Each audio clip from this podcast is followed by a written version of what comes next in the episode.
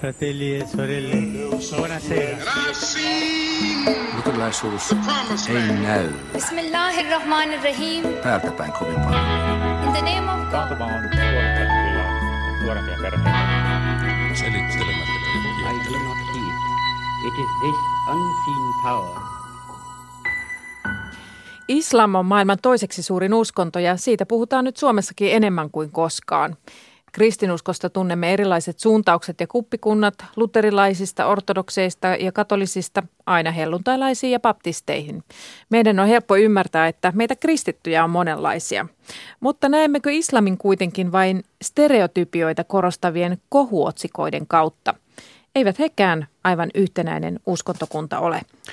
Islamia on monenlaista. Shialaisuuden ja sunnalaisuuden tiet erkanivat heti islamin alkuaikoina. Profeetta Muhammadin jälkeen tuli riitaa siitä, kuka yhteisöä johtaa. Ensimmäiseksi kalifiksi nousi profeetan appi Abu Bakr, mutta shiiojen mielestä vallan olisi pitänyt periytyä profeetan vävylle Alille. Sitä shialaisuus tarkoittaakin shiat Ali, eli Alin kannattajat. Sen jälkeen sitten sodittiin ja kun Alin poika Husain kuoli Kerbalan taistelussa, saivat shiat marttyyrin ja välirikko oli lopullinen. Se menneisyydestä. Nyt eletään 2000-luvun Suomessa ja islam on meillä arkipäivää. Suomessa on arviolta 80-90 000 muslimia. Heistä useampi kuin joka kymmenes on shia-muslimi. Millainen on vähemmistö vähemmistöuskonnon sisällä? Sitä kysyy tänään Horisontti ja ohitse puhumisen sijaan kysymme sitä suomalaisilta shia-muslimilta itseltään. Minä olen Samuli Suompää. Ja minä olen Anna Patronen. Tervetuloa keskustelemaan shialaisuudesta suomalais-iranilainen markkinointialan yrittäjä Sara Salmani sekä sitten suomalais-irakilainen, täytyy pitää näistä kirjaimista N ja K tässä kovasti huolta, suomalais-irakilainen opiskelija ja bloggaaja Amir Zuhairi ja tervetuloa myöskin toimittaja, tietokirjailija Liisa Liimatainen. Joo, kiitos. Kiitos. Mä kysytään nyt teiltä, Sara ja Amir, nyt ihan ensimmäiseksi, kun te olette shia-muslimeja, että miten tärkeä osa eh, se on teitä? Sara. Ää, Kyllä se on ehkä luonnollisesti jotenkin tullut osa omaa identiteettiä, että kuitenkin kasvanut niissä perinteissä ja opetuksissa, niin kyllä se on osa omaa identiteettiä vahvasti. Miten shialaisuus vaikuttaa sun arkeen, sun sosiaaliseen elämään? Mun mielestä ei mitenkään huomattavasti, että ei kukaan niin päälle päin sitä huomaa, että mä oon shialainen tai ehkä jopa ei ei edes kotonakaan sitä kukaan huomaa, ää, ellei joku näe mua rukoilemassa ja näkee, että mä käytän rukouskiveä. Mutta ne erot on kuitenkin niin pienet, että etenkin ne päälle päin näkyvät erot on niin pienet, että ei kukaan sitä voi erottaa mitenkään. Et ei vaikuta arkielämään niinkään, sillä mulla on shia- ja sunnikavereita. Amir, entä mitä shialaisuus sulle merkitsee? No, mä miellän ensin, ensinnäkin itteni niin kuin muslimiksi kuin shiaksi. Että se on mulle se isompi juttu, koska kun miettii sunni ja shian välisiä eroja, niin ei ole mitään, mitään päälle päin näkyvää. Joten mitä sitten jos mietin, että shia, mitä shialaisuus tarkoittaa mulle, niin mitä se uskontona tarkoittaa mulle, koska mä mielelläni siis itteni muslimiksi, niin se on mulle uskon se asia, se on sydämen asia mulle. Se on henkilökohtainen asia mulle. Se on, ajattelen enemmänkin sitä Jumalan, mun ja Jumalan välisenä asiana. Täysi oikea suhde mun mielestäni. Liisa, sä oot asunut ja työskennellyt pitkään monessa maassa, sekä shia-voittoissa maissa että sunni enemmistössä maissa. Mikä sun fiilis on? Näkyykö se päälle päin ihmisestä tai kuuluuko se puheesta, jos sä keskustelet muslimin kanssa? Tunnistat se kuinka nopeasti? Onko kyse sunnista vai shiasta? Onko se sulla merkitystä? No ei, se riippuu tietenkin minkälaisista shioista ja suneista on kysymys, koska täytyy muistaa, että tällä hetkellä lähitää, lähissä valitsee semmoinen vihapolitiikka, jota, jota manipuloivat Saudi-Arabia sunnien puolella ja jossain mielessä Iran. Mutta sitten eh, ei sitä, ei sitä niin käytännössä näy. Mutta sitten sit mun mielestäni se, mikä on yksi tärkeä asia, kun ajatellaan shialaisuutta, että se on niin elänyt hirvittävästi Iranin varjossa. On tärkeää muistaa, että, että kaikki shialaiset nyky, nyky-Lähi-idässä eivät, eivät ole niin Iranin kannalla. Siis esimerkiksi he eivät kannata sitä Iranin eh, poliittista oppia, joka, joka, joka on luonut Iranin islamilaisen valtion. On olemassa erilaisia koulukuntia ja sitten on myöskin ihan, ihan eri, on, on shialaisuuden, kuuluu myöskin zaidilaisuus ja siis eri suuntauksia. Et siis tavallaan valitettavasti niin kuin kaikki shiat laitetaan Iranin pussiin. Se on mun mielestäni semmoinen tätä shia, shia-maailmaa köyhyyttävä asia. No vielä kysyn tästä mm, shialaisuuden ja sun, sunnalaisuuden erosta. Jos menee shia-moskejaan tai sunnimoskejaan, mm, tajuako, että nyt on eri asiasta kyse? Ää, saattaa just huomata sen, että shia-moskejas on niitä rukouskiviä, mitä sunnimoskejassa ei näy. Että on sellaisia yksityiskohtia. Se on tai... pieni kivi, joka asetetaan lattialle, johon otsa painetaan. Joo, koska shia-perinteiden mukaan profetta Mohammed aina kun hän rukoili, niin hänen otsansa piti koskea jotain luonnollista. Sen ei ole pakko olla kiveä, se voi olla vaikka puuta tai jotain ruohoa ja niin edelleen, jotain luonnollista materiaalia. Niin se voi olla yksi silmäänpistävä juttu. Ja toinen voi olla, että jos vaikka kävelee Shia-moskean Ashurana, niin saattaa sitten huomata niitä Ashura-teemaisia Öö, mitäs nämä on, kankaita. Ashura on eräänlainen shiojen pitkä perjantai, jos nyt niin. käännettäisiin näin länti, Sellaisia kankaita, mutta mm. muuten mun mielestä ei nyt hirveästi. Kyllä mä käyn itse myös molemmissa moskeijoissa. Amir, sä oot Amir. Lempäälästä kotoisin ja silloin kun sä oot sinne syntynyt, niin Lempäälässä on ollut seitsemän, kahdeksan irakilaistaustaista perhettä. Tiesit sä pienenä, että ketkä ovat shioja ja ketkä ovat sunneja vai oliko sillä lapselle merkitystä? Ei sillä lapsella ollut merkitystä, mutta ää, kyllä se sitten just nimenomaan Ashurana, kyllä se selitettiin, että mikä se on ja näin, että kyllä se sitä kautta kun ymmärrettiin, että mikä Ashura on, niin kyllä siinä jo tajus, että okei, sunnit ei sitten tätä sitten vietä. Mm. Selitetään, mikä on Ashura. Ashura on siis se, se semmoinen joka vuosi, vuosi eteen tuleva muistopäivä, jolla muistetaan nimenomaan tätä, tätä Karbalassa tapahtunutta murhaa, joukkomurhaa, jossa niin tämä Alin poika Hussein ja hänen, hänen, hänen kaverinsa niin murhattiin. Ja siitä tavallaan katsotaan alkavan shialaisuuden. Se on niin kuin, se täytyy tietää, mitä ja, on Ja kun tämä on nyt sitten mm. shialaisuuden identiteetin kannalta tärkeä asia, tuntuisiko teistä, Sara ja Amir, luontevalta, että jos te menisitte viettämään Ashuraa, että kutsuisitte sinne sunniystävänne mukaan, vai tuntuisiko hassulta, että sunni on siellä juhlista, viettämässä tätä samaa Husainin murhan No kaikki on, kaikki on mun mielestä tervetulleita ja sinne me usein kutsutaankin äm, ihmisiä, joille se ei ole ehkä tuttua ajanviettoa, mutta en tiedä tulisiko. Se on yksi kysymys. Mä oon viettänyt, osallistunut Asuran viettoon Teheranissa, on käynyt sen kulkuen läpi ja osallistunut aterioitiin. Ja sehän on siis niin kuin sanotaan nyt meillä juhannuksena tai jotenkin kutsutaan. ja jos tähän voisi, haluaisi Suomessa tutustua, niin se tapahtuu seuraavan kerran koska Helsingissä.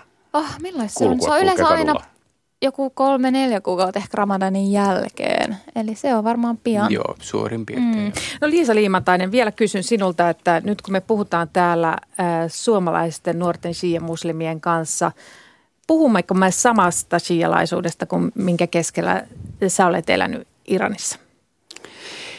No, vaikea sanoa, koska tietenkin Iranissa sehän on siis valtauskonto ja se, on, se liittyy tiiviisti myöskin poliittiseen järjestelmään. Mutta toisaalta siis Iranissa on niin paljon, niin paljon siis semmoisia ihmisiä, jotka ottaa hyvin rennosti koko tämän uskonnon. Iran on äärimmäisen sekulääri maa, jos mennään katsomaan niin ihan ihmisiä. Mä tunnen paljon iranilaisia Roomassa ja, ja siis totta kai heillä on siis se uskonto oma, oma kulttu, osa kulttuuria, mutta se on hyvin sekulaaria väkeä ja ei sitä niin kuin, ja siis kuka äh, tuntee paremmin Irania, niin se on niin monimutkainen yhteiskunta, että sitä ei voi laittaa pelkän shialaisuuden. Se on huomattavasti kompleksimmin yhteiskunta. Liisa tuossa sanoi, että siellä Iranissa on ihmisiä, jotka ottaa rennosti uskonnon. No, miten te määrittelette, miten rennosti te otatte shialaisuuden? Jaa, mitäs, mitäs niin kuin, jos voi tarkentaa? Aver, miten rennosti otat uskontosi? Mm. No uskonto mulle tarkoittaa sitä, että mun täytyy joitakin normeja ja sääntöjä noudattaa. Ja mitä se sitten on. Mm. Ja, ja tällaisia sääntöjä on esimerkiksi suhde alkoholiin no, ja sianlihaan. Joo. Äh, tota, mulle, ähm, mä oon huomannut sen itsekin, ehkä ennen sitä ei ymmärtänyt, mutta uskonto on mulle tosi tärkeä asia. Mutta ei se tarkoita, että mä en ole mikään rento ihminen. että en mä näe niinku siinä ristiriitaa, että ei voi olla uskonnollinen ja liberaali. Hmm. Liisa viittasi siihen, että Iranissa shialaisuus on valtauskonto, se on suurin uskonto ja myöskin valtion uskonto. Ja samalla Ja osa poliittista järjestelmää. ja samalla kuitenkin puhut tästä, että se on sekulaarijärjestelmä, mikä kuulostaa näin niin kuin suomalaisen luterilaisen näkökulmasta hirveän ristiriitaiselta. No se voi kuulostaa hyvin ristiriitaiselta. Kerro, mitä sä tarkoitat Ihmiset on niin jotenkin niin sekulaaria. Siis valtava määrä niin kuin hyvin koulutettuja ja, ja valistuneita ihmisiä, jotka ottaa sen oman uskontonsa. He, välttämättä he ovat siis muslimeja, mutta he eivät ota sitä, sitä järjestelmän yhteen osaan liittyvää niin kuin ideologista shialaisuutta niin kuin sillä lailla todesta, kun osa Iranista ottaa tietenkin. Mun mielestä just se, että monet yllättyy siitä, kaverit, jotka on sitten käynyt Iranissa nyt turistina lähiaikoina, niin ne ehkä yllättyykin siitä, että okei, että täällä onkin vähän erilaista ajattelutapaa ja ihmiset onkin vähän erilaisempia kuin mitä kuvaillaan täällä. Jotenkin tuntuu, että Suomessa ja länsimaisessa mediassa kuvataan Iranin tosi, tosi konservatiivisena. Sitä kansaa mä puhun nyt. Te olette elänyt Suomessa, jossa uskonnon ja lainsäädännön rooli on suhteellisen vähäinen, vaikka kirkko mo- mone, monasti monessa paikassa näkyykin. Miten te näette uskonnon ja valtiollisen järjestelmän yhdistämisen toisensa? Se Islamilla on kuitenkin historia nimenomaan myöskin valtiojärjestelmänä. Toivoisitteko te, että Suomen lainsäädäntö joskus kehittyy siihen suuntaan, että ö, se olisi islamin kannalta helpompaa? Onko se Ää. hyvä asia, että valtio toimii islamin oppien mukaisesti, jos nyt Iranista voisi näin sanoa? No mä voin sanoa, Amerikka. että mun mielestä on parempi erotella nämä kaksi uskonto ja valtio, koska siellä on tärkeä syy, että on valtiossa saa ja pitää olla erilaisia etnisiä ryhmiä ja uskontoja. Jos se uskonto sidotaan valtioon, niin mä näen sen, että tavallaan tässä sit syrjitään näitä toi, muita ryhmiä, jos se sidotaan uskontoon. Ja on erilaisia tulkintoja. Sitä on tulkintoja niin kuin yleensä islamin keskuudessa. On siis sialaisuuden ja sunnilaisuuden keskuudessa hyvin suuria eri tulkintaeroja. Jopa niin kuin ne, jotka kuuluu siis tähän eh, 12 shialaisuuteen ja, ovat- ja iranilaisia, niin nekään eivät ole samaa mieltä kaikesta asiasta. Et täytyy muistaa, että eri, eri maissa ja eri järjestelmissä on erilaisia näkemyksiä. Totta kai on siis tämä valtanäkemys, joka se, se osa, joka toteuttaa Iranin politiikkaa ja useasti hyvin problemaattista politiikkaa, joka aiheuttaa näitä ristiriitoja ja myöskin Iranin kohdistuvaa vihaa. Mutta, mutta sen, sen järjestelmän sisällä on monenlaisia isi- asioita. Se on kompleksinen maa. Eikö se ollut joku tutkimus tehty, että Suomi on islamilaisin maa? Viidenneksi islamilaisin Oliko se maa. viidenneksi? Okei, okay. muistin, että se oli ensimmäinen. Ja Siis missä mielessä? Että ne lait, mitä meillä on säädetty, niin ne on lähempinä niin kuin islamin lakia noudattavia. Ja ensimmäinen islamilainen valtio oli listassa muistaakseni 39. No hei, kun Aika erikoinen. Niin, kyllä. Eh, Nyt kun, jos lukee uutisia, niin ymmärtää, että sunnit ja siijat on napit vastakkain maailmalla. Mutta millaiset välit eh, shioilla ja sunneilla on Suomessa? Mitä no, ajattelet? No mä voin Amerikassa? puhua henkilökohtaisesta kokemuksesta, että mulla ei ole mitään ongelmaa kohdata sunni shiana, koska mä taas toistan sen, että mä ajattelen mielen itteni muslimiksi, niin kun mä kohtaan sen sunnin, niin mä ajattelen, että hän on muslimi. Ja en näe siinä mitään ongelmaa. Ja yksi sitten niin kuin konkreettinen esimerkki on, että mun perheessä kaksi serkkua on naimisissa sunnimuslimin kanssa ja ei ole ihan ongelmitta, niin ei ole mitään siinä ongelmaa. Joo, mä oon samaa mieltä, että multa löytyy ihan niin kuin sunnikavereita, tosi hyviä, tosi läheisiä ja, ja tunnen monta sellaista sushi-avioliittoa, että, että mun mielestä välit Suomessa ei ole mitenkään Oletteko te törmännyt tähän niin kuin toisinpäin? Te sanotte nyt, että se ei ole teille ongelma. Oletteko te törmännyt johonkuhun sunnimuslimiin, jolle teidän shialaisuutenne on ollut ongelma tavalla tai toisella? Nää, tota, mä voin sanoa, ehkä 99 prosenttia ei ole ollut ongelma, mutta sitten on mulla ollut muutama kohtaus. Esimerkiksi öö, itse asiassa mä olin lukios 16 ensimmäistä kertaa joku tuli kysymään. Hän oli suomalainen käännynnäinen ja hän moikkasi mua käytävällä ekaa päivää ja sanoi salam aleikum, tosi kiva, että säkin oot muslimi. Mä sanoin, joo, kiva, kiitti, että kiva tutustua. Ja sitten seuraavan päivänä hän tuli uudestaan ja kysyi, että hei anteeksi, onko sä sunni tai shia? Ja tämä oli ensimmäinen kerta, kun joku kysyi multa edes tuollaista kysymystä. Ja mä vaan katsoin, että okei, mä oon shia. Ja sitten hän ei enää puhunutkaan mulle. Liisa, shialaisuuden kuva mediassa on tällä hetkellä paljon positiivista kuin sunnien. Joko shioilla on hir- hirveän hyvä PR-koneisto tai sitten tilanne on muuten ajautunut siihen. Kaikki terrori-iskut, mitä Euroopassa on viime aikoina tehty, yhdistetään salafismiin, wahabismiin, eli sunnimuslimeihin.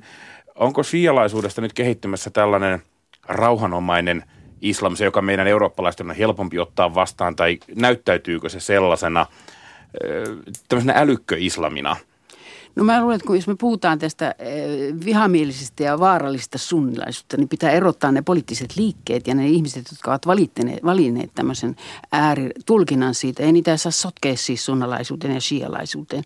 Ja totta kai siis se, mikä, mikä niin useasti mä luulisin, että meiltä jää näkemättä, kun me asutaan lähi ulkopuolella, että, että niin Iran shialaisuuden nimissä toteuttaa politiikkaa, joka on luonut huomattavasti vihaa. Siis esimerkiksi niin Iranhan on ollut pelastamassa Assadia Syyriassa se vallankumouskartti ja Hezbollah. Mä tarkoitan, että, että se on osa siis tämmöistä politiikkaa, joka, joka, jota on vaikea unohtaa. Mutta mä tarkoitan, että ne ihmiset, jotka pitää yllättää sunnisia, ja ne liittyy tietynlaiseen poliittiseen suuntaukseen. Mm, mä tarkoitan, että joku Rami Adhamin Facebookin sivulla sanotaan, että Syyriasta pitää tulla sunnien joukkohauta – se on, hän, on, hän, hän tällä lailla niin ilmoittaa kuuluvassa tietynlaiseen, tietynlaiseen suuntaukseen.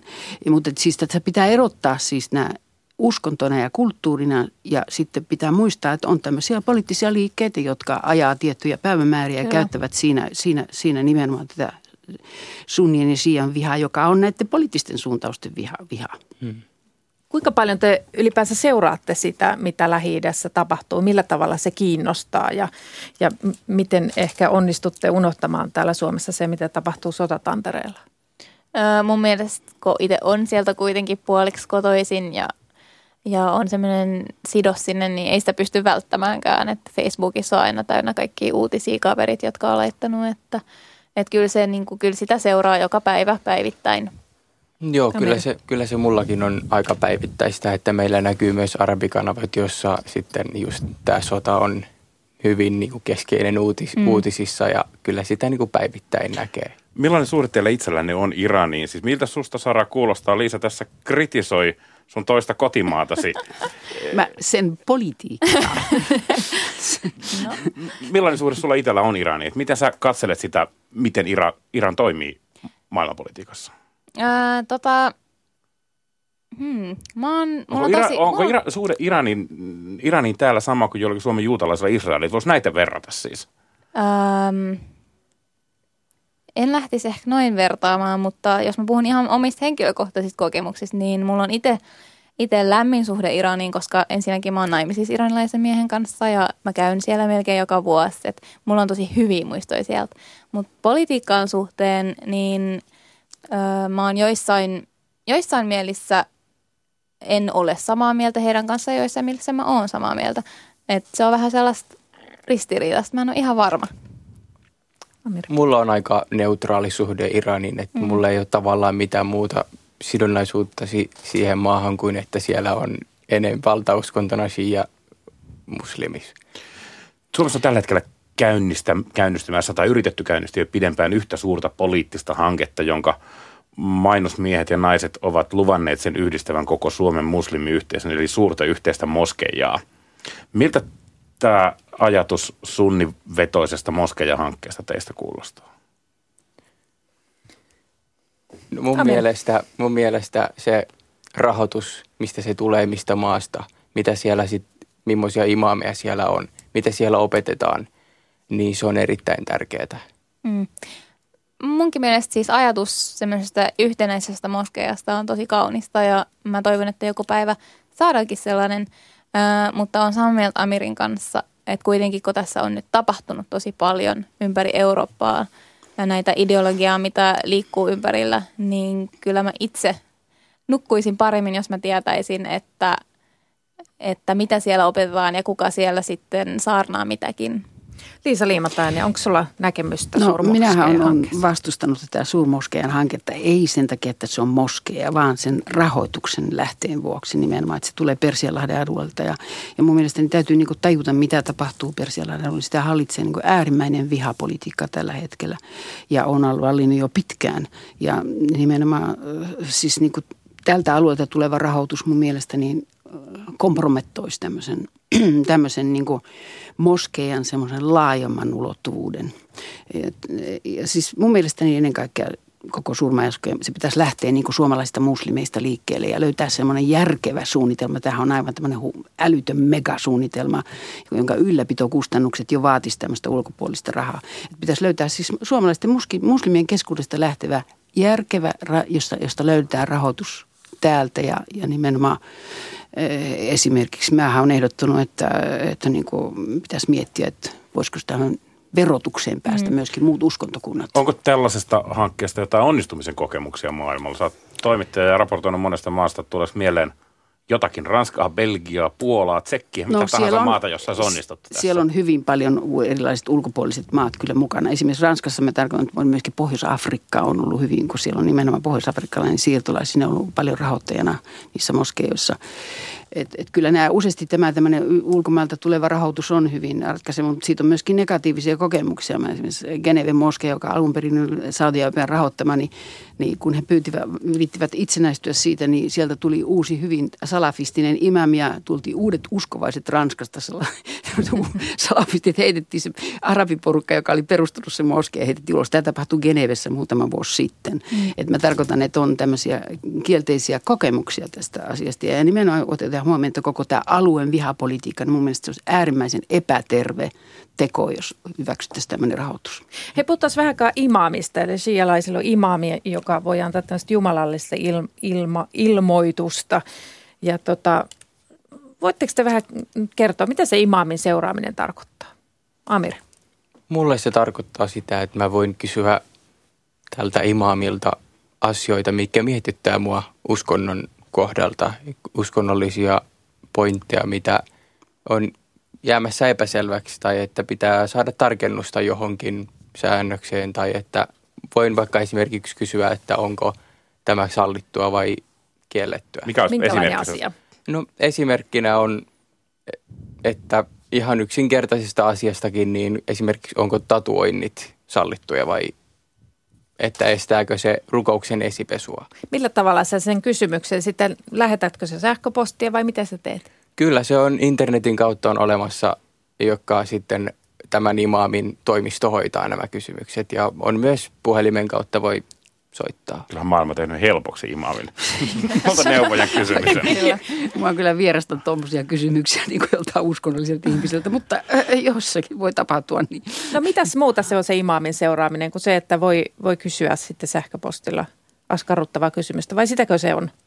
Öö, Mulla nyt meni vähän ohi, että te, tarkoitatteko te imaamia moskeijassa vai tarkoitatteko siis meidän ajatollia? Niin, joo. koska se on vähän eri asia. Ok, sä voit kertoa.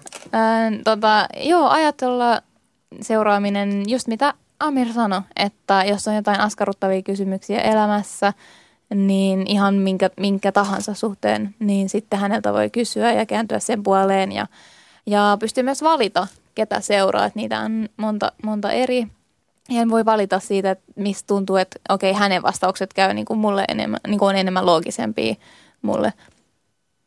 Onko se tämmöistä shoppailua nyt sitten sen valitseminen? Joo, no ei sitä niin kuin nyt joka päivä vaihella tai mitään, mutta, mutta siis yleensä, yleensä niin kuin valitaan yksi ja sitten seurataan sitä. Avi, sä nimenomaan taisit puhua nimenomaan Alsistaanille lähetettävistä mm. kysymyksistä mm. ja häneltä saa, saatavista vastauksista. Joo. Liisa, mikä on Ali Alsistaanin merkitys No, Politiikassa on, ja Iranissa, no, ei pelkästään teologisesti. Irakissa hyvin suuri merkitys. Alisistanihan ei ole, siis Homeini loi oman poliittisen teoriansa, joka sitten synnytti vallankumouksen kautta tämän Iranin islamilaisen valtion. Ja hän loi sen Najafissa, joka on yksi näitä Irakin pyhiä kaupunkia. Ja ja, josta Amir on kottu, joo, Amirin ja Ali, Ali, Sista, Ali Sistanin edeltäjä, eh, tämä tuolla Hoe, ei ollut missään tapauksessa hänen kanssaan samaa mieltä. Se on siis ihan tois, kaksi erilaista shialaisen suuntausta. Toinen on tämmöinen poliittisempi suunta ja toinen niin tämmöinen e, e, siviilisuuntaus, sanotaan näin. Ja esimerkiksi tänä päivänä Ali Sistani on ollut siis on tehnyt työtä Irakin yhtenäisyyden hyväksi. Ja, tuota, ja, ja nimenomaan on ajanut tämmöistä kansallista linjaa – ja mä haastattelin joskus tässä Lontoossa semmoisia niin Sistanin koulukuntaan kuuluvaa oppinutta ja, ja hän niin näki, että esimerkiksi Iranin toiminta Irakissa voi, on, voi, olla, siis, se on, voi olla hyvin traagista niin kuin Irakin yhtenäisyydelle. Ja Alisistani on nimenomaan esimerkiksi kehottanut ISistä vastaamaan taistelee yhtenäisesti. Että et Alisistani on ollut äärimmäisen tärkeä mun käsittääkseni niin Irakissa, jotta, jotta se, ei, niin kuin se maa ei, ei hajoisi nimenomaan tämän valtataistelun vuoksi. Amir, onko sun käsitys sama? Mulla on just täysin sama käsitys, että Al-Sistanin, Al-Sistanin rooli on tosi tärkeä. Että äh, ISIShän oli valtaamassa, pääsemässä Bagdadiin silloin aikoinaan ja sitten hän antoi tämän fatuan, jossa sitten ilmoittautui noin, tietääkseni noin miljoona. Ja mm. näin Vapaaehtoisia, joo. joo. Miten, miten yhteisöllistä shialaisuus on? No ehkä se on yleensä muslimit on mm. yhteisöllisyys on tärkeämpää kuin eurooppalaisessa yhteiskunnassa, luulisin. Onko se vähän oireellista? Tuli heti hiljaista. Onko se vähän oireellista, että me, jotka tehdään usein ohjelmaa kirkon asioista, me korostetaan sanaa yhteisöllisyys, kun meille se on niin joku niin. iso kysymys. Onko sinulle, Sara, itsestään selvää, että, että Resalat moskeen ympärillä pyörii iso osa sun elämästä? Että tuntuu sitä kaukaiselta tämä kysymys yhteisöllisyydestä, joka on luterilaisilla kadoksissa. Ah, joo, jotenkin se on, tulee tosi mun mielestä luontevasti. Just kun on niitä tapahtumia, joissa käy niin usein ja kun islam kuitenkin vaikuttaa jokaiseen juttuun sun arkielämässä, niin, niin se sitten on myös tosi iso, sillä on tosi iso rooli. Amir, käytkö sinä moskeijassa? Mä kävin lapsena ja nuorempana enemmän, mutta nykyään en ole käynyt vähempää. Vähemmin on käynyt nytten, mutta en mä koe, että se tekisi musta jotenkin vähemmää, vähempää muslimia. Liisa sen sijaan esittäytyy vähän vähemmän muslimina, mutta moskeijassa olen kyllä usein käynyt, kun kerran muitakin moskeija-kokemuksista kysyttiin, mikä on kauneinta, mitä oot kuullut kerrottavan moskeijassa, kaunein kokemus? Kaunein kokemus. No mä sanoisin, että mulla on tämmöinen, niin se oli eh, tämä eh, Teheranin suuri äh, Homeinin muistomoskeja. Mä käyn sieltä joskus iltapäivällä. Se oli semmoinen iso olohuone. Siellä joku torkku nukkui siellä ja lapset juoksetteli ja kilju siinä keskellä mattojen päällä ja joku luki. Ja, et siis se oli tämmöinen hyvin, hyvin rauhanomainen, rauhanomainen tilanne. Mä sanoin, että Iranin moskeijassa otetaan aika rennosti. On, siis eri maissa on erilaisia hyvinkin tiukkoja käsityksiä. Et esimerkiksi naisena ei pääse alkuunkaan mihinkään moskeen tai sitten niin kuin naisten puoli. Mutta mun mielestä, että mulle tulee mieleen tämä, joka voi kuulostaa aivan hullulta, koska siis ihan nimena Homenihan liitetään tämmöinen niin kuin vallankumouksellinen Iran, Iran, joka on luonut semmoisen uskomattoman kovan systeemin. Mutta mulla on tämmöinen, mulla on tämmöinen hyvä muisti tästä Homeinin muistomuskeista. Suuri olohuone. Siis. Siinä on luterilaisille paljon oppimista. No niin, nyt meidän aika, yhteinen aika päättyy. Kiitos keskustelusta Sara Salmani, Amir Zuhair ja Liisa Liimatainen. Kiitos. Kiitos. Kiitos. Ja sitten kristinuskon pariin. Luterilaisen kirkon kipuilu konservatiivisen ja liberaalin seksuaalietiikan välillä jatkuu, vaan millä mielellä on katolisen kirkon viestintäjohtaja Marko Tervaportti seurannut keskustelua nuorille suunnatusta kirjasesta Kutsuvat sitä rakkaudeksi. No hirveän tarkkaan mä en ole sitä keskustelua seurannut, mutta olen seurannut sitä projektia kyllä siinä mielessä, että joissakin sitä vihkosta valmistelevan työryhmän kokouksissa olin jopa mukana itse vähän kertomassa katolisesta näkökulmasta näihin kysymyksiin ja toisaalta sitten myöskin ehkä kuulemassa ja oppimassa siitä, millä tavalla joissakin kristillisissä protestanttisissa piireissä ajatellaan. Oliko tarkoitus ujuttaa katolista perheetiikkaa nyt protestanttisuuden sydämeen vai – sehän on aina suuri tavoite ja ilman muuta kertoa avoimesti siitä, mitä katolinen kirkko ajattelee, jotta siitä voi olla hyötyä myös sitten kristityille veljille ja sisarille. Miltä se kirja opetuksensa puolesta sinusta katolisena näyttää? No siis ihan pintatasolla, jos lähdetään liikkeelle, niin siellähän on pitkälti suurimmalti, suurimmaksi osaksi ihan – niin kuin opetus, sellainen opetus, joka katolinen kirkkokin voisi jakaa ihan hyvin, eli suurin piirtein sama arvomaailma.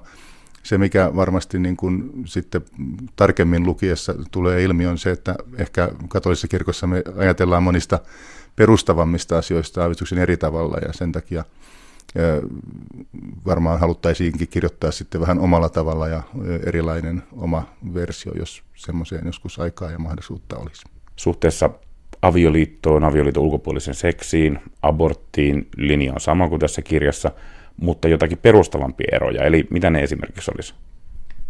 No mä lähtisin ihan, ehkä se on myöskin pinnallista, mutta semmoinen yleinen niin kuin, ö, ihmiskuvan eroavaisuus ehkä siinä perusprotestanttisessa ihmiskuvassa ja peruskatolisessa ihmiskuvassa, niin meillä lähtee ehkä, ja siinä, että tietyssä mielessä tämä on ehkä vähän yksinkertaistettua, niin Lutherin vanha teesi siitä simul justus et peccator, että samanaikaisesti ollaan syntisiä ja vanhurskaita, riippumatta täysin siitä, mitä minä ihminen itse teen.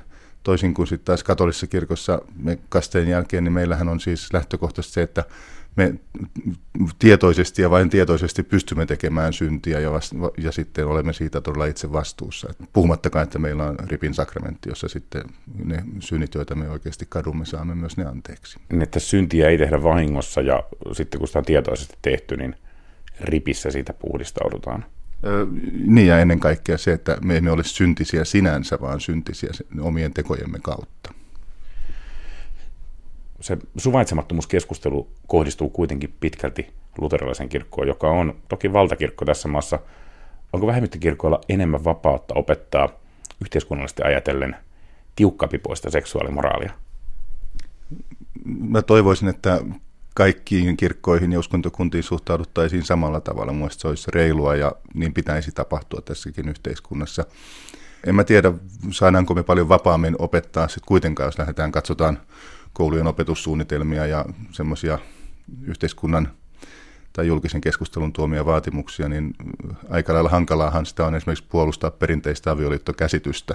Oli kysyessä sitten katolinen kirkko tai ortodoksit tai muslimit tai vanhemmin ajattelevat luterilaiset. Kyllä se niin kuin yleinen median mielipide kyllä sitten kaikkiin se vihanpito myöskin kohdistuu. Toinen puoli on se, että tietyssä mielessä, jos mennään raamatullisiin asioihin, niin kyllähän kristinuskossa ja kristillisten kirkko, kirkkojen niin kuin tehtävä on jossain määrin olla myöskin se vastakulttuuri semmoiselle modernille maailmalle ja kaikki uudet ajatukset eivät välttämättä aina ole ihan hyviä ja ihmisen parhaaksikaan. Sinä olet itsekin käynyt luterilaisen rippikoulun, että jotain muistat siitä, mitä rippikoulussa on opetettu. Mistä katoliset nuoret saavat sen käsityksen seksuaalietiikasta, joka heitä sitten kenties aikuisena ohjaa? No tässähän on semmoinen valtavan tärkeä huomio ensimmäisenä mun mielestä tehtävä, että lasten kasvatusvelvollisuus ja oikeus lasten kasvatuksesta päättämiseen on heidän vanhemmillaan. Ja käytännössä me puhutaan sitten katolisten lasten osalta siitä, että vanhemmat ovat myöskin päättäneet, että he saavat katolisen opetuksen ja katolisen arvomaailman mukaisen kasvatuksen. Lapset saavat kouluopetusta ja sitten saavat sakramenttiopetusta ja siinä samoihin aikoihin, kun on luterilainen rippikoulu, niin on sitten tämä vahvistuksen sakramenttiopetus katolisille lapsille ja nuorille ja sitten heillä joskus on myös leirejä ja kyllä he toki siellä varmasti näitä asioita käsittelevät myös. Nyt se sisältää katolisilla nuorilla seksiopetusta tai seksuaalieettistä opetusta samalla tavalla kuin rippikoulussa odotetaan luterilaisten nuorten saavana?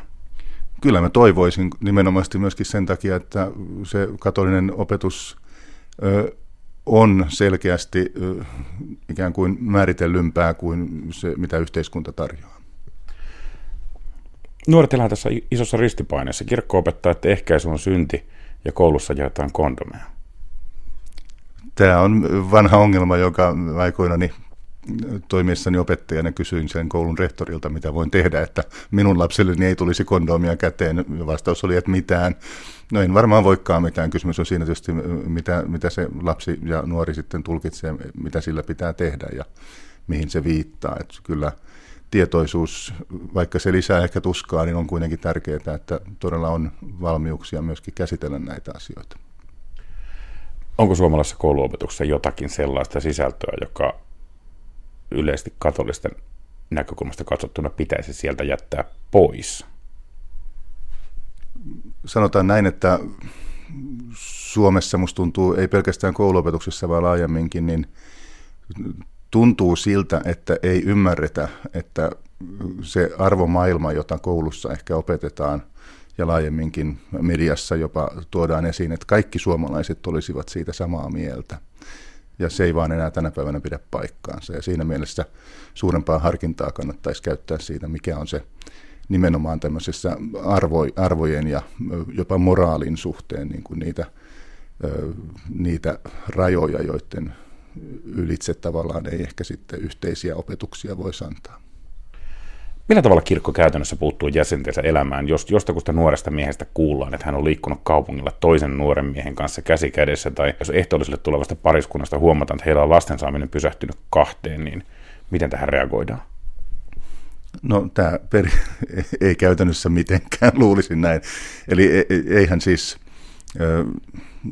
ihmisten henkilökohtaiset asiat on heidän henkilökohtaisia asioitaan ja tavallaan heidän pitäisi olla saanut se niin kuin tavallaan sisäinen motivaattori myöskin tämmöisissä mahdollisesti tilanteissa, jotka, joissa he elävät ristiriitaisesti suhteessa kirkon opetukseen ja tärkeä, tärkeisiin opetuksen kohtiin, niin heidän pitäisi sisäisesti lähteä purkamaan sitä asiaa ja pohtimaan, ovatko he kelvollisia tulemaan ehtoolliselle seuraavana sunnuntaina tai, tai pitäisikö heidän ehkä käydä rippituolin kautta sitten sopimassa asioista. Mielestäni semmoinen yksi ehkä tärkein asia tässä kaikessa on se, että ei pidä nähdä kirkkoa semmoisena hirveänä mörkönä, vaan kirkkohan on kanssa eläjä meidän elämässämme ja tuke, tukipiste, joka kuljettaa meitä mukana kohti taivaallisia iankaikkisia päämääriä.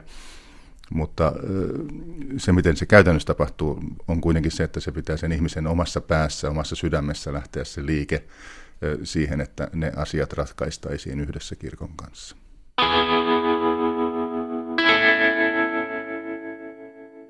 Lopuksi luterilaiseen kirkkoon, jonne ovat nykyisin tervetulleita kommunistitkin, jopa saarnaamaan. Mähän on lajini viimeisiä ja paikkailen kiintiökommunistina vähän siellä sun täällä muuallakin, että miksei sitten kirkossakin. Tuomas Messussa Helsingissä Mikael Agrikolan kirkossa saarnaa tuomiosunnuntaina kokenut puhuja, mutta saarnaajana ensikertalainen. Kansanedustaja Anna Kontula, miten sinä nyt olet päätynyt saarnaamaan luterilaiseen kirkkoon? Enpä oikeastaan tiedä. Sitä varmaan pitäisi kysyä niiltä Tuomas Messun järjestäjiltä, jotka katsoivat mut hyväksi valinnaksi tai ainakin luottavat, että mä voisin sellainen olla. Yllätyitkö? Yllätyin. Jumalan palveluksen saarna ei ole mikä tahansa puhe, vaan se nimenomaan pitäisi sitoa päivän tekstiin, yleensä evankeliumiin. Tuomiosunnuntai evankeliumitekstinä luetaan Matteuksen evankeliumista kohta, jossa puhutaan vuohista ja lampaista. Mitä se teksti itsessään kertoo sulle? No tekstinähän se on hirvittävän vaikea, koska se käsittelee viimeistä tuomioa ja mitä sen jälkeen tapahtuu. Ja siitähän sen paremmin uskonto kuin tiedekään ei pysty sanoa meille mitään varmaa. Ja kun on tottunut enemmän tämän maailman aiheita käsittelee ja ehkä sitten vielä niin tiedepohjalta, niin olihan se iso haaste koska tämä teksti oli niin vaikea mulle tehdä, niin mä tein niin kuin mä aina teen silloin, kun mä oon hämmentynyt, enkä tiedä mitä sanoa, ja menin kirjastoon ja vietin siellä kolme päivää teologisella osastolla ja kävin läpi erilaisten kristillisten suuntauksien käsityksiä siitä, että mitä tuomiopäivänä tapahtuu ja mitä sen jälkeen tapahtuu. Kävi niin, että mulle kaikkein tärkeimmäksi tekstiksi tuossa muodostui Isak Niniveläinen, Isak Syyrialainen, joka tota, vaikutti 600-luvulla ja josta on, jonka teksteistä on tehty aika tuore suomennos. Hän ei ollut lainkaan varma siitä, että iankaikkinen kadotus todella tarkoittaisi sitä, että jossain vaiheessa vihelletään peli poikki ja sen jälkeen pyhimykset on pyhimyksiä eikä enää lankea ja ja kadotetut on sitten kadotettuja eikä eh, niin kuin, ole enää mitään pelastuksen mahdollisuutta. Hän piti tällaista ajatusta suorastaan kristillistä Jumalaa rienaavana ajatuksena siitä, että Jumala niin kuin, armossaan ja rakkaudessaan näkisi kaiken tämän vaivan, loisi maailman, kattelisi ihmisiä loppuun asti ja sitten yhtäkkiä armo loppuisi. Mun mielestäni kirkon iso ongelma tässä ajassa on se, että se ei, se ei luota omaan sanomaansa, se ei luota sen pitkän tradition kestävyyteen ja osaa poimia siitä sitä, mikä niin kuin, kestäisi, jatkaisi ja puhuttelisi myös tulevaisuuteen. Ja mä koitan tässä esittää näkemykseni siitä, että mikä siinä kristillisessä ajattelussa voisi sitä olla. Tästä on keskusteltu julkisuudessakin ihan viime viikkoinakin aika paljon. Kirkkoa kritisoidaan jatkuvasti siitä, että se kiinnittää liikaa huomiota tämän maailman ongelmiin. Itse kuitenkin kirjoitit saarnassa, että tämän maailman kokemuksiin ja suhteisiin sitoutunut rakkaus tuottaa hyvää nimenomaan tässä maailmassa. Esimerkiksi kansanedustaja Susanna Koski ja toimittaja Tuomas Embuske on viime viikkoina kirjoittanut, että kirkon nimenomaan pitäisi keskittyä vain hengellisyyteen. Tuomas Embuske oikein erityisesti kirkon ulkopuolelta neuvoi kirkkoa pitäytymään mieluummin helvettipuheessa. Että kirkon pitäisi joidenkin mielestä saarnata helvetistä eikä ilmastonmuutoksesta. Kirkko kuitenkin toimii tässä maailmassa. Musta se jako ei mene niin, että keskitytäänkö hengellisiin vai maallisiin asioihin, vaan se menee niin, että mikä ymmärretään liikuttajaksi. Silloin jos minä vasemmistopoliitikkona parannan maailmaa näistä eväistä käsin, niin silloin mun tarkoitus on tuottaa muutosta tässä ajassa. Ja se on itseisarvoisesti sen toiminnan motiivi. Mutta kyllä mä olen siinä mielessä samaa, samaa mieltä Empusken kanssa, että ähm, kirkon lähtökohta on kuitenkin ähm, siinä hengellisyydessä ja se kaikki äh, yhteiskunnallinen työ, mitä tehdään täällä, on ikään kuin heijastusvaikutus siitä tietynlaisesta uskonnollisesta ymmärryksestä. Jos jostain vallitsee kristikunnassa yksimielisyys, niin Jumalan rakkaus on sellainen asia, mistä tuntuvat kaikki pohdiskelijat olevan yhtä mieltä. Näin vuonna 2018, sata vuotta sisällissodan jälkeen, kommunistikin voi päästä kirkkoon saarnaamaan. Kyllä se sillä lailla ehkä kertoo asioiden neutraloitumisesta, että on totta, että vasemmiston ja kirkon suhde läpi viimeisen vuosisadan ajan ei ole ollut mitenkään helppo. Ja vasemmiston on ollut vaikea antaa anteeksi sitä, että merkittävä osa kirkon toimijoista kieltäytyi siunaamasta kuolleita punaisia.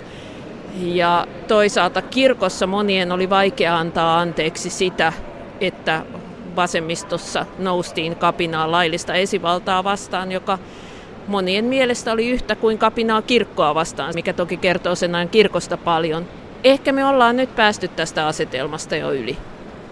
Ehkä kirkkoon on jo tervetulleita kommunistitkin ja ehkä myös on monia kommunisteja, jotka käyvät kirkossa ihan mielellään. Toki mä haluan tähän sanoa, että kirkon diskurssihan on edelleen keskiluokalle suunnattua diskurssia, että eihän kirkossa köyhistä puhuta teinä, saati meinä. Kirkossa köyhät ovat aina, aina monikon kolmannessa persoonassa. Tässä olisi vielä jotakin tehtävää. Tämäkö on se asia, mitä kirkko voisi oppia kuuntelemalla vasemmistoa? No näin mä toivon. Näin mä toivon. Kyllä mä ajattelen, että niin, äm, kristillisestä traditiosta on löydettävissä semmoinen eh, emansipatorinen ajatus, että me olemme yhdessä täällä – me olemme, me olemme yhdessä tekemässä parempaa, yrittämässä paremmin. Ja se on myös yksi vasemmiston kannattavista ajatuksista.